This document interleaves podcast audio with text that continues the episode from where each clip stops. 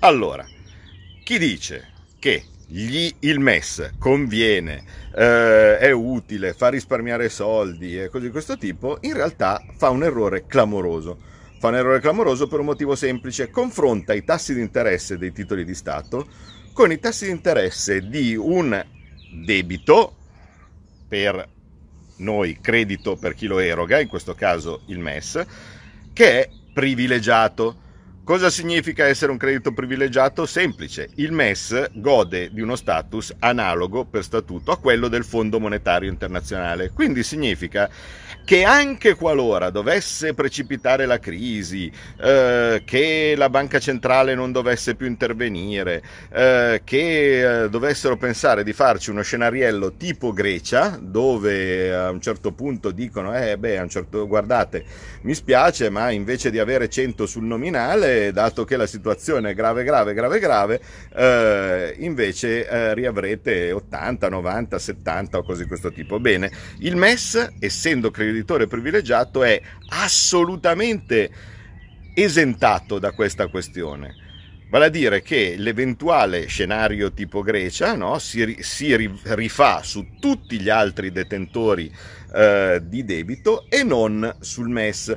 Stessa roba qualora dovesse implodere l'Europa, cioè se l'Europa prende e si mh, mm, eh, litigano tutti e a un certo punto tutto si eh, ritorna, tutti gli stati ritornano eh, alla propria moneta, al proprio, al proprio status pre-eurozona eh, cosa che può succedere, litiga la Germania ancora con, eh, con la Francia, la sentenza di Karlsruhe cose di questo tipo, bene, è, è, presumibile che quasi tutti gli stati, quantomeno quelli che avrebbero una valuta eh, di valore inferiore all'euro, possano riconvertire tutto il proprio debito nella nuova valuta, bene, anche in questo caso la parte del MES non verrebbe toccata perché si tratta di eh, un contratto di diritto estero. Quindi qualsiasi tipo di rischio possibile che ci possa essere o che possa essere percepito sul titolo di Stato e che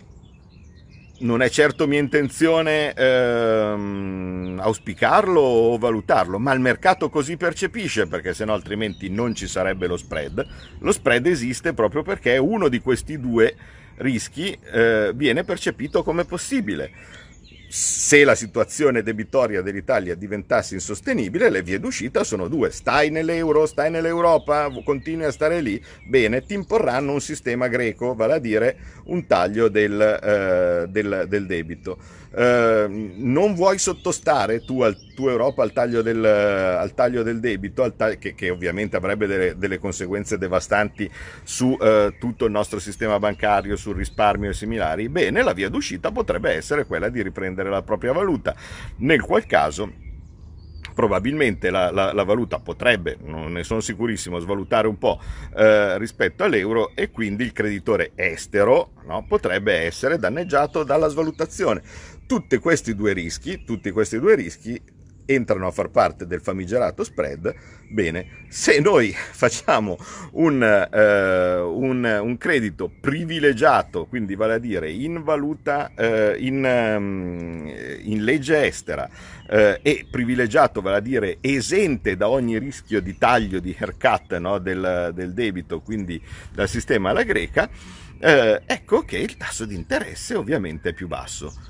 Quanto basso? Beh, molto probabilmente sarebbe uguale a quello che in questo momento è eh, considerato l'attività priva di rischio in Europa, vale a dire quella del Bund tedesco, vale a dire meno 0,5. Per cui non è un tasso conveniente, perché non devi confrontarlo con un tasso fatto in una maniera diversa, con un contratto diverso, è, è assolutamente assurdo. E mi, mi, stupisco, veramente mi stupisco che fra questi firmatari ci sia l'ABI, che bene o male dovrebbero intendersene di tassi di interesse, ma voi banche, voi signori dell'ABI, che tra parentesi ammettete qualche volta vi sbagliate pure, quando vi avevano chiesto l'opinione sul bail-in eravate d'accordo, Adesso giustamente avete cambiato idea, ma forse evidentemente nei vostri uffici c'è ancora qualcuno che prende delle decisioni o fa delle analisi sballate, che è lo stesso che aveva portato a essere d'accordo sul, sul bail-in e poi è arrivato a casa vostra a bussare, la, a bussare alla porta il bail-in. Ecco,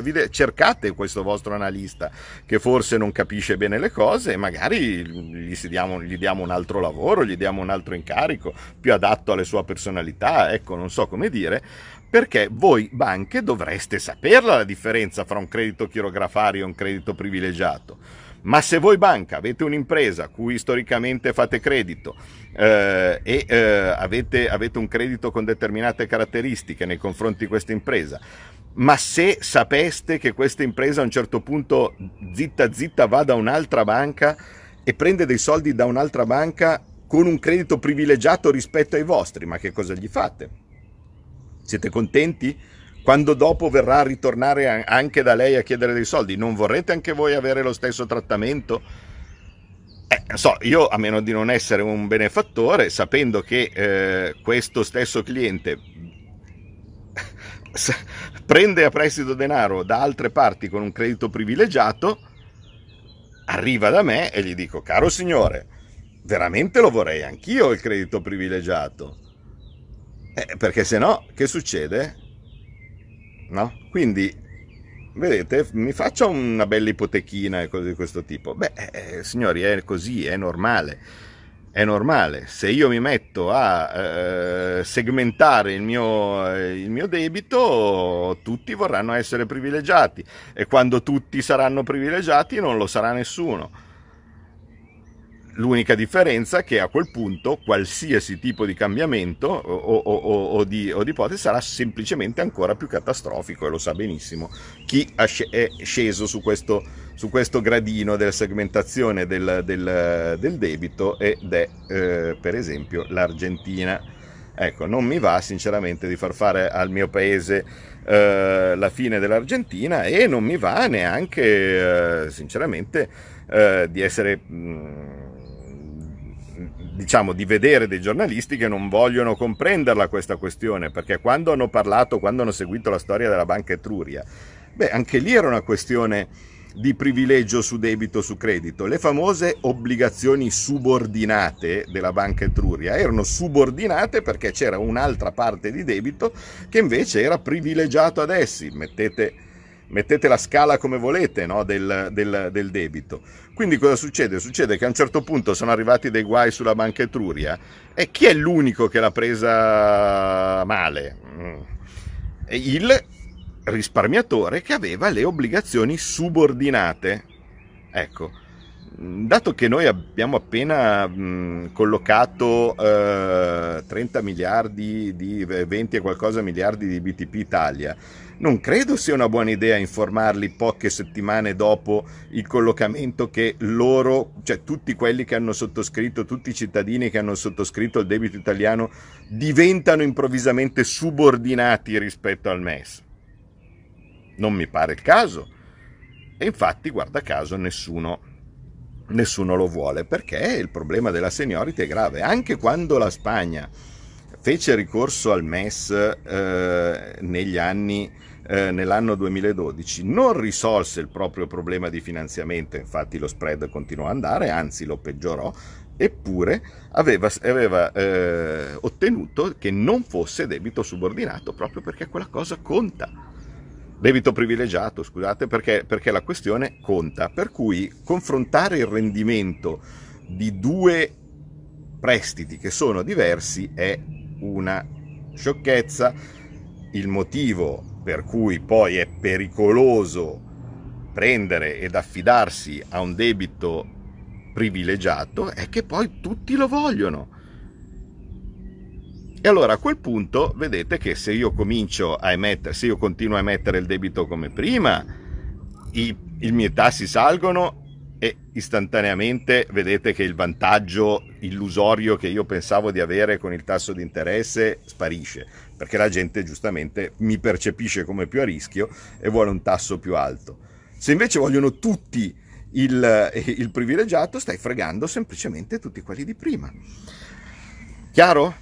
Chiaro perché non, non va bene, chiaro perché non, non puoi confrontarlo e quindi, e però, e però, c'è un punto molto interessante secondo me, vale a dire, se il grande argomento è il tasso di interesse o la modalità di finanziamento del debito, perché in altra occasione vi ho spiegato che è altrettanto una cretinata pensare che ci sono dei soldi e noi non li prendiamo e quindi non possiamo fare determinate cose. Non funziona così. Prima si stabilisce quanto deficit vogliamo o possiamo fare, dopo si decide come finanziarlo, quindi non, non, è ci sono dei soldi e quindi non, facciamo, non li prendiamo e quindi non facciamo determinati lavori. Determinati lavori si possono fare in qualsiasi momento. L'unica questione, l'unica questione, quindi non è farli, non farli, l'ospedale, il, il, il morto, il poverino, il bambino, il disperato. L'unica questione è il risparmio di interessi. Quindi ci finanziamo sul mercato normalmente oppure ci finanziamo in questa maniera, virgolette, risparmiando interessi.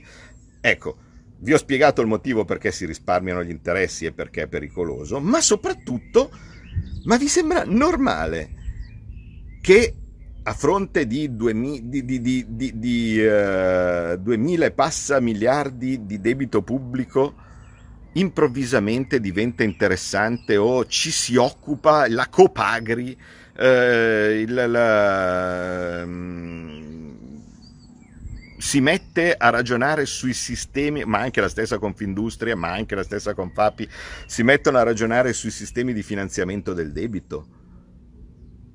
Ma io, io ricordo una persona che ha alzato il ditino in passato per poter dire ma scusate, ma noi stiamo... va tutto bene il sistema o i modi con cui noi abbiamo finanziato il nostro debito, le scelte che abbiamo fatto per finanziare il nostro debito. E io me ne ricordo una, che è questa qua che vi sta parlando. Perché altrimenti c'era soltanto un gran applauso. Vi ricordate? C'era una signora che gestiva il debito all'epoca, eh, che era la signora Cannata, adesso è cambiata, no? tutti dei gran applausi, bravi, bravi, bravissimo. Bene, io avevo scritto all'epoca una cosa eh, pubblicata sul sito di Asimmetrie, eh, esattamente relativa alle scelte speculative su eh, il, um, le scelte speculative sulla decisione di finanziare il debito. Perché? Seguitemi bene. Mm, siamo alla fase precedente, decidiamo quant'è il deficit, ok? Decidiamo quant'è il deficit. Al deficit, vale a dire quindi alla parte aggiuntiva, quella che avanza dalle tasse, che, do- che dobbiamo finanziare, eh, si aggiunge poi la parte di debito che scade e che deve essere ricollocata. Quindi ogni anno il Tesoro ha un tot di miliardi di titoli del debito pubblico da dover collocare. Prima della Grecia non è mai stato un problema. Ci siamo? Era considerato esattamente totalmente sicuro. Quindi anche serve anche perché che ne dica che dice ah ecco il rischio per l'Italia è l'uscita dall'euro. No, lo spread è emerso con la Grecia, quindi con il default, con uno dei, dei due rischi percepiti, no? diciamo così, quindi è emerso con il primo. Dopo che il, i titoli greci sono stati fatti fallire, tutti hanno cons- cominciato a considerare che fosse pericoloso. E da lì è iniziata la crisi sullo spread, mm, utilizzata per cacciare via Berlusconi, è arrivato Monti, vi ricordate? Storia patria che prima o poi verrà, verrà, verrà, mm, verrà discussa. Ma altrimenti prima non c'era nessun tipo di rischio per l'emissione dei titoli di Stato, quale fosse il quantitativo. Quindi la scelta di dire che titoli emetto per finanziare il mio debito era totalmente discrezionale del tesoro. E qui forse cominciamo a toccare un nervo importante. Attenzione, qui tocchiamo un nervo importante, qui andiamo a toccare cose di cui è meglio non parlare e infatti io ve ne parlo. Ok? Perché se noi andiamo a vedere cosa sono ah, le grandi battaglie, perché ho tagliato le auto blu o cose di questo tipo, bene, ma vi sembra che sia la stessa cosa uh, finanziare 2000 miliardi di debito al 4% o all'1%? Tutti quelli che adesso sono lì a guardare cosa potrebbe essere il risparmio con una differenza dell'1% che peraltro non c'è fra per 36 miliardi di finanziamento fra utilizzare il MES e eh, invece eh, utilizzare uno strumento come può essere il BTP Italia o qualcosa del genere. Allora tutti lì, ecco, uh, vedete questa roba darebbe la differenza di 300 milioni all'anno che moltiplicata per mille anni fa, fa 300 mila miliardi. Ecco, tutti questi che ragionano di questa cosa, ma hanno mai obiettato da lontano se quando i tassi di interesse era al 4% è stata presa la decisione di allungare la scadenza del debito e portarlo a tasso fisso?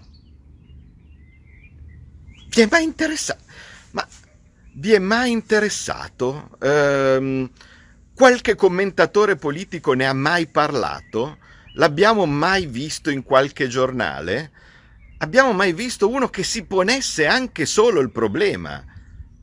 No, lo faceva il tesoro.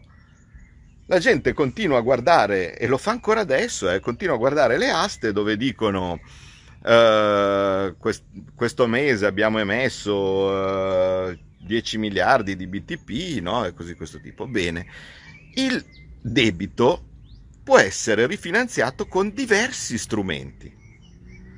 Può essere finanziato con i bot, che sono titoli di Stato a breve scadenza, quindi dopo, sei, dopo tre mesi, sei mesi o un anno scadono. Poi ci sono i, i bot a nove, nove, mesi, che sono quelli che esistono nella fantasia di Fubini, che ci scrisse un famoso, un famoso articolo, no? Ma al di fuori della fantasia di Fubini, i bot sono tre mesi, sei mesi o un anno, ok? Quindi a breve scadenza li emetti e poi dopo scadono e poi dopo li rimetti, li rinnovi. Poi ci sono, erano molto popolari all'epoca, erano molto popolari. I CCT, vale a dire i titoli di Stato a tasso variabile vale a dire dei titoli di Stato che possono essere, eh, hanno avere delle diverse indicizzazioni e possono essere eh, e prendono praticamente il tasso di interesse dell'anno. Quindi se quest'anno il tasso di interesse è 0, il loro tasso di interesse sarà 0, se l'anno prossimo è 2 sarà 2, se poi torna a 0 sarà 0 e quindi eh, rimangono grosso modo sempre ehm, diciamo in linea con i tassi di interesse correnti.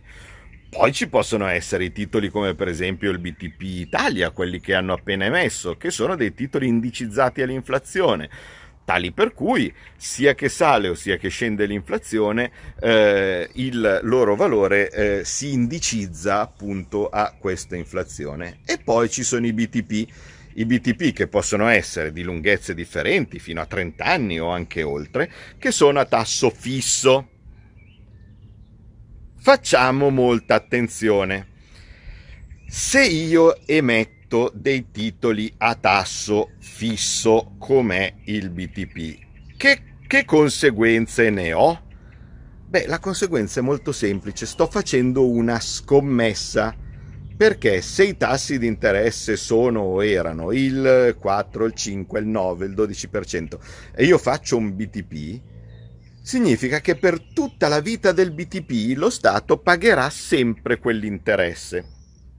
E uno dice, beh, ma allora non rischi. Eh no, perché dipende da cosa succederà in futuro.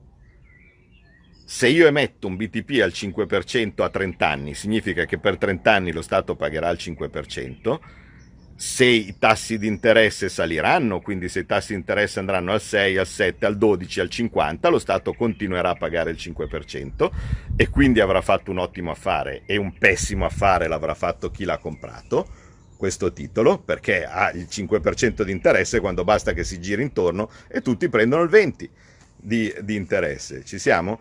Viceversa, viceversa, se il tasso di interesse è il 5%, per 30 anni e invece i tassi di interesse vanno a 4, 3, 2, 1, per lo Stato si rivela un pessimo affare perché questa discesa dei tassi non avrà nessun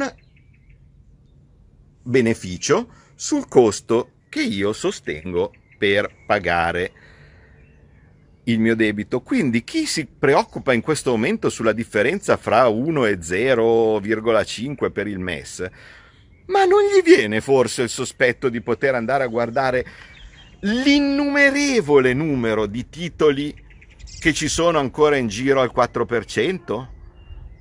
E non viene di andare a chiedere a chi li ha emessi o a chi ha deciso di fare questa, questa scelta del perché ha sbagliato a farlo? Perché noi vi verrà sospetto, questo enorme quantitativo di interessi che paghiamo sul debito pubblico ogni anno, eh, abbiamo eh, da pagare quest'anno 50 miliardi, 60 miliardi di interessi sul debito pubblico, ma uno dovrebbe dire ma perché? Se i tassi sono a zero, se i tassi sui bot sono negativi, se i tassi oltretutto sui titoli riacquistati dalla banca centrale si azzerano.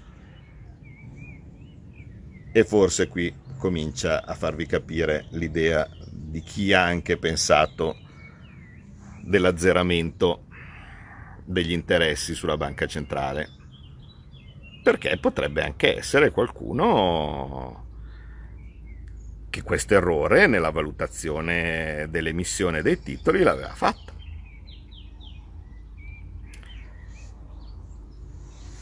Se qualcuno potrebbe averci pensato no, in passato che si poteva fare scelte diverse, qualcuno poteva aver pensato che magari si potevano emettere dei titoli a tasso variabile.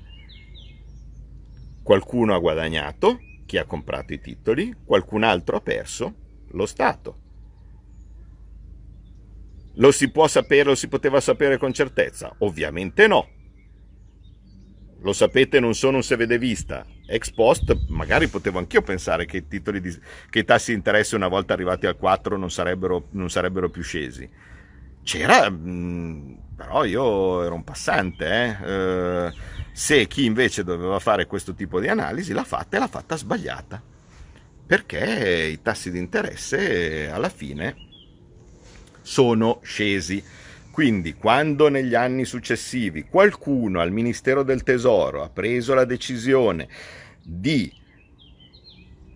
emettere tutti i titoli possibili a tasso fisso e a lunga scadenza, ha fatto una scelta. E attenzione, per riuscire a rafforzarla questa, questa scelta, sono stati fatti anche i famosi derivati vi ricordate i famigerati derivati con la Morgan Stanley e così via, quelli per cui ogni anno noi dobbiamo pagare dei soldi?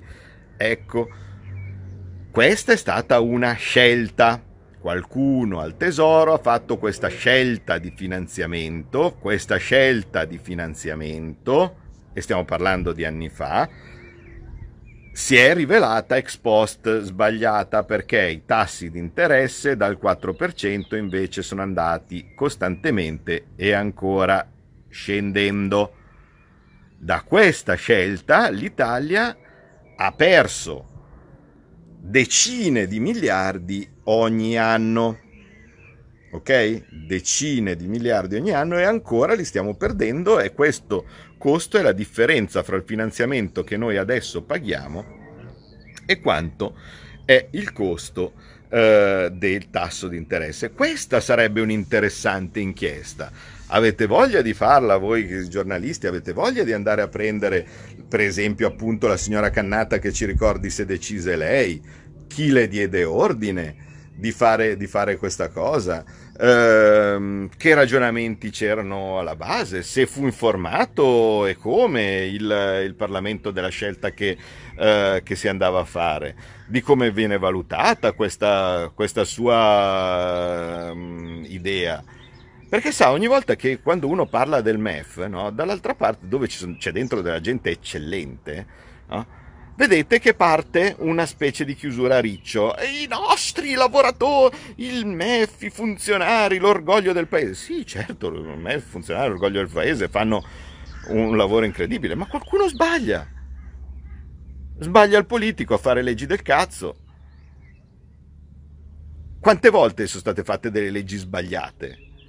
Ex post si dice era sbagliata, la legge sul bail-in era sbagliata. Niente di strano, eh? cioè, ne abbiamo viste le conseguenze dopo. Però, però, però, voi capite questa anomalia. L'anomalia è la seguente, vale a dire noi adesso abbiamo la Confindustria, le, il, l'ABI, eh, la Confapi, eh, i, gli agricoltori e cose di questo tipo che vanno a disquisire su il metodo di finanziamento di una piccolissima parte del nostro debito. Ma capite che è molto strano? Ma cosa mi verrebbe da dire? Cosa c'entrate voi? vogliamo aprire una nuova stagione dove si va a discutere, dove si, eh, mm, eh, si, mette becco su cosa possono essere le diverse scelte del tesoro per finanziare il debito, del perché ha emesso un BTP Italia con quelle caratteristiche invece che un bot, del perché ha, ha emesso un BTP invece che uh, un CCT, del perché ha messo un tasso fisso invece che un variabile. Ottimo, allora parliamo di tutto. Ma altrimenti, ma altrimenti, se invece è una questione esclusivamente legata al MES, mi viene il sospetto che la motivazione non sia questa nobile idea del risparmio dei tassi di interesse. No? Capite? Se queste categorie sono, cioè vorrei che cap- si capisse del perché l'ho presa così alla larga del perché voglio arrivare qua. Perché se queste categorie sono preoccupate del risparmio di interessi, delle emissioni per il finanziamento del nostro debito, allora apriamo il libro e parliamo di tutto. Perché questa è una micro parte del finanziamento del nostro debito. E allora mettiamo a far discutere gli agricoltori se è più opportuno emettere un BTP piuttosto che un CCT piuttosto che un bot. Ok? Se invece se invece l'intento non è andare a discutere appunto sulle modalità di finanziamento del debito pubblico, ma i motivi sono altri e quindi sono motivi politici, eh, allora scusate, forse sarà opportuno che magari questi motivi politici vengano dichiarati. Avete fatto questa dichiarazione perché? Perché aveva chiamato uno del PD e vi ha detto dite così? Oppure c'è qualcuno dentro nei vostri uffici studi, nei vostri sistemi che forse risponde al PD e quindi voi vertici in buona fede avete semplicemente preso una nota eh, da parte di qualcuno al vostro interno che invece non lavora nell'interesse della vostra, della vostra associazione e questo mi riferisco ovviamente in particolare a Confindustria. Ve lo ricordate il report dell'ufficio studi di Confindustria dove diceva che se fosse passato il no al referendum, quello di Renzi, ci sarebbe stato il crollo del PIL, eh, miliardi persi e cose di questo tipo. Eh, ma lì il responsabile ufficio studi mi pare che sia cambiato, ma magari viene da sotto. Andiamo a cercare, cioè, rendetevi conto di chi avete all'interno, che non lavora per voi, che non lavora per il bene delle vostre imprese, che non lavora per il bene dei vostri associati fate una due diligence. Io so che Bonomi è persona, lo conosco da tempo, è persona assolutamente integerrima, assolutamente integerrima. Lo dico per lui, è utile andare a cercare a capire come vengono fatte determinate decisioni. È venuta la dottoressa Panucci, direttore generale di Confindustria, in, eh, in audizione alla Camera eh, e ehm, ha detto per noi sarebbe buona cosa avere il MES. Io sono andato da lei, le ho detto ma guardi, guardi dottoressa che secondo me non è una buona idea il MES quantomeno confrontare eh, i, i, i tassi perché c'è la questione del debito privilegiato. Ho letto nel suo volto un chiaro interesse all'argomento e una promessa di vederci e parlarne. Ci vedremo, ne parleremo e ne sono molto contento ne sono molto contento. Io non sono qua per contrappormi, figurarsi, a Confindustria, men che mai eh, sono son qua con una Confindustria a presidenza Bonomi, che ripeto è una persona che conosco da ben prima. del, della questione del, del, del, fatto che sia diventato presidente, presidente di Confindustria. Quindi io sono eh, assolutamente qua per spiegare, sono qua per spiegare a voi, figurarsi, figurarsi se, eh, se non voglio confrontarmi o spiegare con Confindustria e se per caso mi faranno degli argomenti migliori rispetto ai miei, guardate, io verrò qua con la stessa faccia con cui vi ho sempre parlato e vi dirò Ragazzi, avete presente quelle 50 dirette che vi ho fatto sul MES? Non ho capito niente. Mi hanno spiegato delle cose che, a cui non avevo, non avevo pensato. In realtà il MES ci conviene. Ma lo farei, eh! Ma credete, ma scusate, ma credete, il, allora io sono stato nella eh, la mia vita professionale, io l'ho fatta sui mercati finanziari se c'è una cosa che non devi eh, fare durante i mercati, eh, se vuoi lavorare bene sui mercati finanziari, è affezionarti alla posizione. Hai comprato un titolo, il titolo continua a scendere. Oppure, cioè, allora no, non lo vendo perché aspetto, perché, eh, ma dopo tutto quello che ho detto, dopo tutto quello che il lavoro che ho fatto per capire che quel titolo andava comprato, adesso come faccio a venderlo? No, nel momento stesso in cui appare una, uh, un, un'idea diversa, tale per cui tu se tu arrivi quella mattina lì, ti svegli e arrivi in ufficio e quel titolo non lo compreresti, quel titolo in portafoglio non devi averlo ai giovani trader, eh, quelli che facevano scuola, gli, ci sono i software che gli cancellano il prezzo di carico del titolo. Perché lui ogni giorno, il trader, ogni giorno deve essere contento delle proprie posizioni. Devi arrivare la mattina in ufficio e se avessi soldi freschi lì da investire, dovresti comprare esattamente la posizione dei titoli che hai. Quindi il mio ego uh, è corazzato con queste cose. Cioè non è che ho paura, avrei paura di fare brutta figura o cose di questo tipo, ma assolutamente no, ma cosa me ne frega?